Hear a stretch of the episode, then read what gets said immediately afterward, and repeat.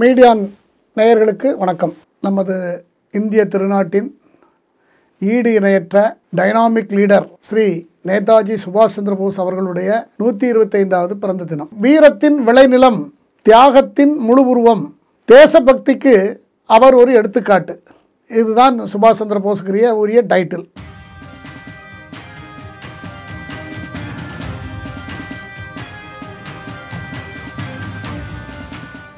கல்கத்தா மாநகரத்திலே அதாவது இந்திய தேசிய இராணுவம் இந்திய தேசிய இராணுவம் என்பது வெள்ளையர்களை விரட்டி பர்மாவிலே முதல் முதல் இந்திய தேசிய கொடியை ஏற்றிய ஒரு அமைப்பு. அதாவது பிரிட்டிஷ்காரங்களை விரட்டி உலகத்தில் உள்ள ஒம்பது நாடுகள் அதை அங்கீகரிக்கக்கூடிய அளவுக்கு அந்த அன்னைக்கு அந்த அந்த போராட்டம் இருந்தது.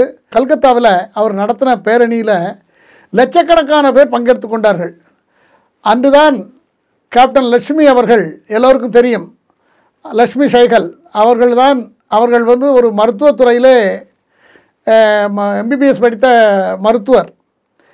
அன்றைக்கு நேதாஜி பேசிய உரையை கேட்டு அவர்கள் அந்த நிமிட நிமிடமே தன்னை நான் இந்த இயக்கத்தில் அர்ப்பணிக்கிறேன் என்று சொல்லி நேதாஜி முன் முன்பு அவர்கள் ஐஎன்ஏவில் சேர்ந்தார்கள். அவர்களுக்கு ஜான்சி ராணி ரெஜிமெண்ட்னு ஒரு பெண் பிரிவு த அமைத்து அதை அவர் அவருக்கு அவர்களை அமர்த்தினார்கள். அன்றைய தினம் அவர் ச தேசிய கொடியை ஏற்றும் பொழுது அவர் எடுத்துக்கொண்ட உறுதிமொழியை நாம் எல்லோரும் தெரிந்து கொள்வது மிக அவசியம். இந்தியாவுக்கும் முப்பத்தெட்டு கோடியன் தேச மக்களுக்கும் விடுதலையை கொண்டு வர விடுதலை போராம் சுதந்திர போரை சுபாஷ் சந்திர போஸ் என்ற நான் என் கடைசி மூச்சு இருக்கும் வரை நடத்துவேன்.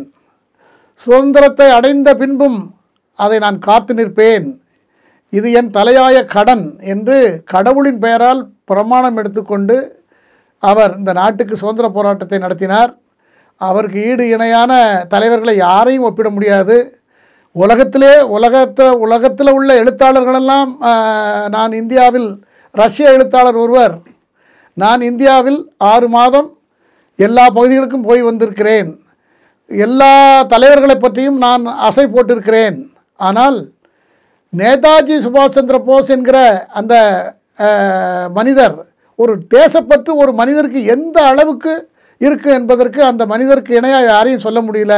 நான் எல்லா நிறைய நாடுகளில் நான் அந்த நாட்டில் அந்த நாட்டு விடுதலைக்காக போராடினவங்களை பற்றிலாம் நான் ரிசர்ச் பண்ணியிருக்கேன் எழுதியிருக்கேன். அப்படி ஒரு மனிதர் என்று அவர் எழுதியிருக்கிறார். ஆகவே நேதாஜியுடைய வாழ்க்கை நேதாஜி வந்து ஒரு ஐசிஎஸ் படித்தவர். அவர் ஆயிரத்தி எண்ணூற்றி தொண்ணூற்றி ஏழில் ஒரிசா மாநிலம் கட்டாக்கில் பிறந்தார்.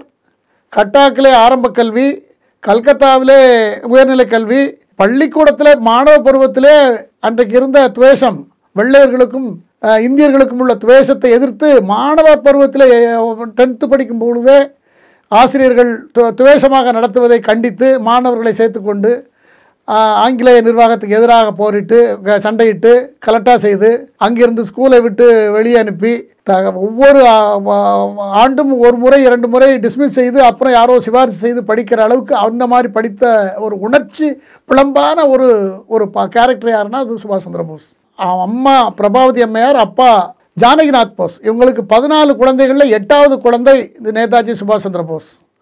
இவரை எப்படியாவது ரொம்ப துருதுருன்னு இருக்கிறதுனால இவரை எப்படியாவது இவரை படிக்க வைக்கணும். ஒரு ஐ ஒரு ஐஏ ஐசிஎஸ் ஆக்கிறணுங்கிறது அந்த அம்மாவுடைய பிரபாவதி அம்மாவுடைய ஒரு நீண்ட கனவு.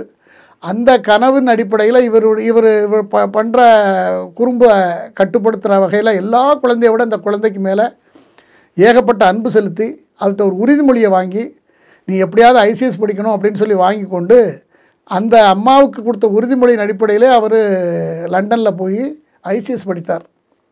அவர் ஐசிஎஸ் படிக்கும் பொழுது தான் இந்த ஜாலியன் வாலாபாத் படுகொலை பெரிய விஸ்வரூபம் எடுத்து அதை நடத்திய அந்த ஜென்ரல் டயர் என்பவருக்கு லண்டனிலே பெரிய மாபெரும் விழா. இவர் லண்டனில் ஹோட்டலில் தங்கியிருந்த மறுநாள் வந்து இவர் இவங்களுக்கு கான்வொகேஷன் அதாவது ஐசிஎஸ் பட்டமளிப்பு விழாவுக்காக இவர் அங்கே அந்த ஹோட்டலில் தங்கியிருக்கிறார். அதே ஹோட்டலில் இன்னொரு அறையிலே டயருக்கு பாராட்டு விழா. இதை கேட்டு தெரிந்து கொண்ட நேதாஜி அவர்கள் மா இரவு முழுவதும் தூங்காமல் அன்றைக்கு எடுத்த முடிவு அவர் ஒரு விசித்திரமான முடிவை அவர் எடுத்தார். மறுநாள் காலையிலே விழா விழாவிலே கலந்து கொண்ட எல்லா பெரியவர்களும் இந்தியா இந்தியாவுடைய மினிஸ்டர்ஸ் எல்லாம் அங்கே இருந்தார்கள். அப்பொழுது நாலாவது மாணவராக சுபாஷ் சந்திர போஸ் தேர்வு செய்யப்பட்டிருக்கிறார் என்று அறிவித்து அவருக்கு சர்டிஃபிகேட் எல்லாம் கொடுத்து சர்டிஃபிகேட் எல்லாம் அவங்கள வாழ்த்தி பேசி பேசி முடிந்த உடனே அவர் அவரை சு சுபாஷ் சந்திர போஸை கூப்பிட்டு கடைசியில் அதை அட்மி அதை ரிசீவ் பண்ணுற உரையாற்ற சொல்லி சொன்ன பொழுது அவர் ஆற்றிய அவர் சொன்ன வா வார்த்தை ரொம்ப எல்லோரையும் ஆச்சரியப்படுத்தியது. எங்கள் தேசம் மிகவும் கஷ்டப்பட்டு கொண்டு கொண்டு இருக்கிறது நீங்கள் நீங்கள் எங்கள் நாட்டை அடிமைப்படுத்தி வைத்திருக்கிறீர்கள். எங்கள் நாட்டு மக்களுக்கு எந்த விதமான வசதி வாய்ப்பு கிடையாது. நான் ஐசிஎஸ் படித்துவிட்டு உங்களுக்கு உங்களிடம் சம்பளம் வாங்கி கொண்டு உங்களிடம் வேலை செய்வதை நான் விரும்பவில்லை. ஆகவே நீங்கள் எல்லாரும் எனக்கு இந்த பட்டமளி பட்டம் கொடுத்ததற்கு நன்றி. நான் அந்த பட்டத்தை ஏற்க முடியாத நிலையில் இருக்கிறேன். நான் உங்களுக்கு விசுவாசமாக இருப்பேன் என்று இருக்க என்னால் இருக்க முடியாது. ஆகவே உங்களுக்கு துரோகம் செய்வதை நான் விரும்பவில்லை. ஆகவே இந்த பட்டத்தை நான் சரண்டர் செய்கிறேன் என்று சொல்லி அந்த ஐசிஎஸ் பட்டத்தை சரண்டர் பண்ணிவிட்டு அவர் இந்தியா திரும்பி வந்து அங்கே கா காந்தியை சந்தித்து சித்தரஞ்சன் தாஸ் கல்கத்தாவிலே மிகப்பெரிய தலைவர் சுபாஷ் சந்திர போஸினுடைய குருநாதர். அவர் காங்கிரஸில் மிகப்பெரிய தலைவர் அவரை சந்தித்து அவர் காந்தியடிகளை சந்திக்க சொல்லி காந்தியடிகளோடு ப முதல் போராட்டத்தில் கலந்து கொண்டு அதற்கு பின் அவர் கல்கத்தாவில் வந்து நேஷனல் கல்லூரி அப்போ தான் தோ துவங்கிய காலம். அந்த கல்லூரியில் ப்ரொஃபஸராக பணியாற்றி அவர் நீ சும்மா இருக்க வேண்டாம். நீ நீ வந்து காலேஜில் பாடம் எடுக்கணும்னு சொல்லிட்டு எல்லாரும் சிபாரிசு பண்ணி அவரை சேர்த்து விட்டதுக்கு பிறகு அந்த மாணவர்கள் மத்தியில் அவர் ஆற்றிய உரைகள் ஒவ்வொரு ஒவ்வொரு ஒரு நாள் அந்த மாணவன் ஒருத்தன் ஒரு பத்து நிமிஷம் அவர் உரையை கேட்டால் அடுத்த நாள் கையில் துப்பாக்கி எடுத்துகிட்டு போர் முனைக்கு போகக்கூடிய அளவுக்கு அவங்களுக்கு தே தயாராகிடுவான் அந்த அந்த அளவுக்கு அவருடைய பிரசங்கங்கள்.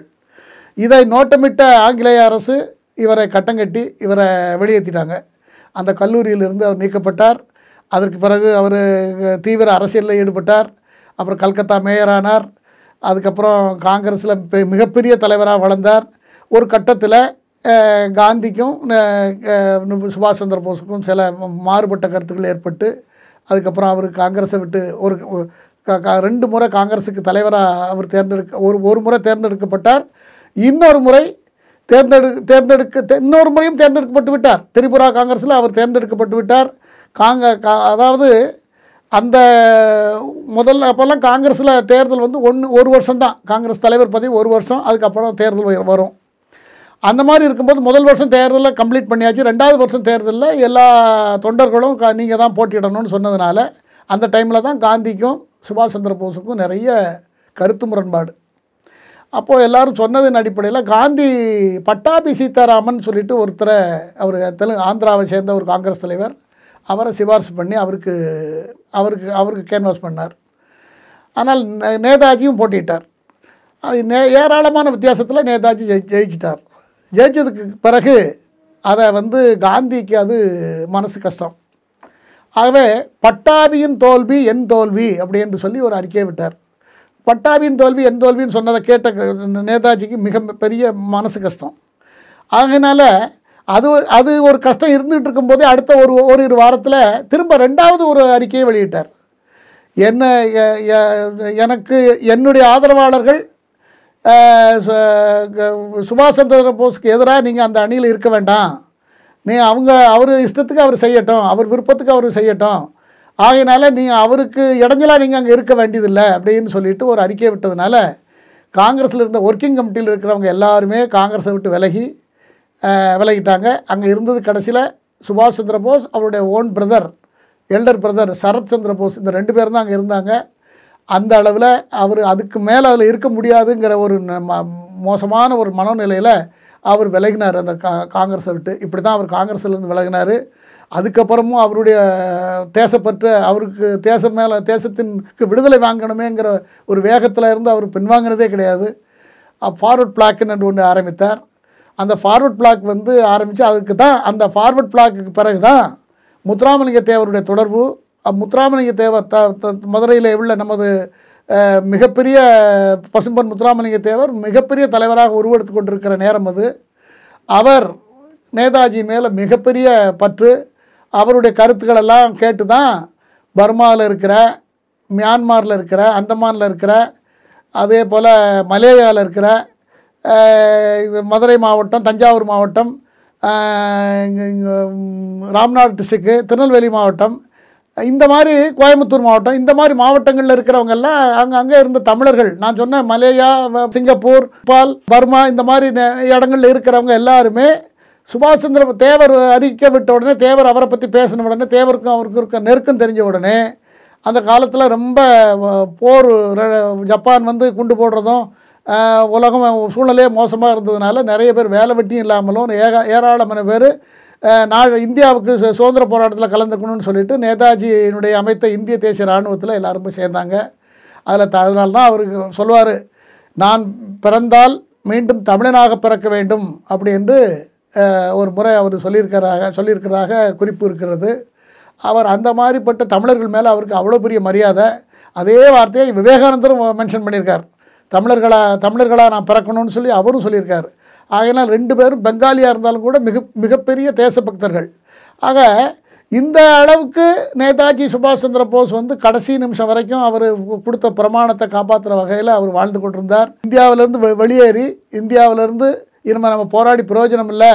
ஆகவே நம்ம வெளிநாட்டில் போய் படையும் பணத்தையும் திரட்டி இந்திய சுதந்திர போராட்டத்தை நடத்தணுங்கிற அளவில் வெளிநாடு போய் வெளிநாட்டில் வந்து ஹிட்லரை சந்தித்து அந்த அந்த காலகட்டத்தில் தான் அவருக்கு அங்கே ஒரு துணை கிடைத்தது. அவங்க தான் அவருடைய மனைவி எமிலி சங்கல் ஆஸ்திரிய பெண்மணி. அவங்களோட அவங்க அவங்கள திருமணம் பண்ண செய்து கொண்டார்.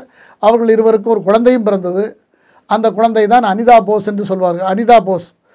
அந்த குழந்தை அந்த குழந்தை பிறந்த ஒரு ஒரு பதினைந்து இருபது நாட்களில் நே இவர் வந்து அப்போ இப்போ இன்டர்போல் போலீஸ் மூலம் தேடப்பட்டு ஒரு போர் குற்றவாளி ஒரு ஒரு ஒரு வார் கிரிமினல் அப்படின்னு சொல்லி உலகம் பூரா இவரை பற்றி பிரகடனப்படுத்திக்கிட்டு இருக்கக்கூடிய காலகட்டத்தில் அவர் நீர்மூழ்கி கப்பலில் ஜெர்மனியில் போய் அந்த அம்மையாரை சந்திக்கிறார். ஒரு நாலு மணி நேரமோ மூணு மணி நேரமோ அவங்களோட பேசி பேசி கொண்டு இருந்து அந்த ட சமயத்தில் அவங்களுக்கு ஒரு கடிதத்தை கொடுப்பார்.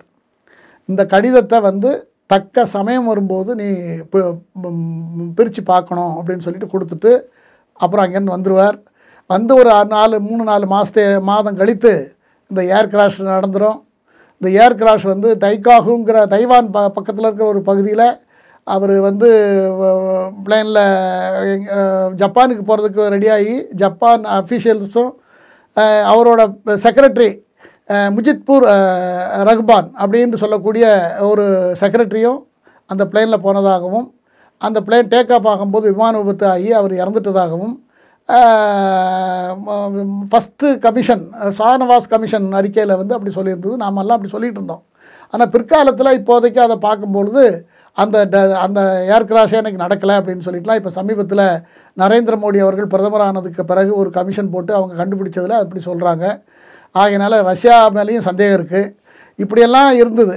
ஆனால் அந்த கடிதம் வந்து அந்த கடிதத்தில் நான் சொன்ன விஷயத்தை வந்து என்ன சொல்லியிருக்கேன்னு நான் இன்னும் சொல்லலை. அதனால் நான் அதை இப்போ சொல்கிறேன் அந்த கடிதம் அந்த ஏர் கிராஸ் ஆகிட்டு இறந்துட்டாங்கன்னு சொல்லி உலகம் பூரா செய்தி பரவின அன்று அந்த கடிதத்தை அந்த அம்மையார் பிரித்து ப அழுது கொண்டே படிக்கும் பொழுது அதில் அவர் எழுதியிருந்த வாசகம் வந்து ரொம்ப எல்லாரையும் மனசு வே வேதனைப்படுத்தி படுத்தி விட்டது என் அன்பே நாம் இருவரும் ஒருவரை ஒருவர் விரும்பி திருமணம் செய்து கொண்டோம்.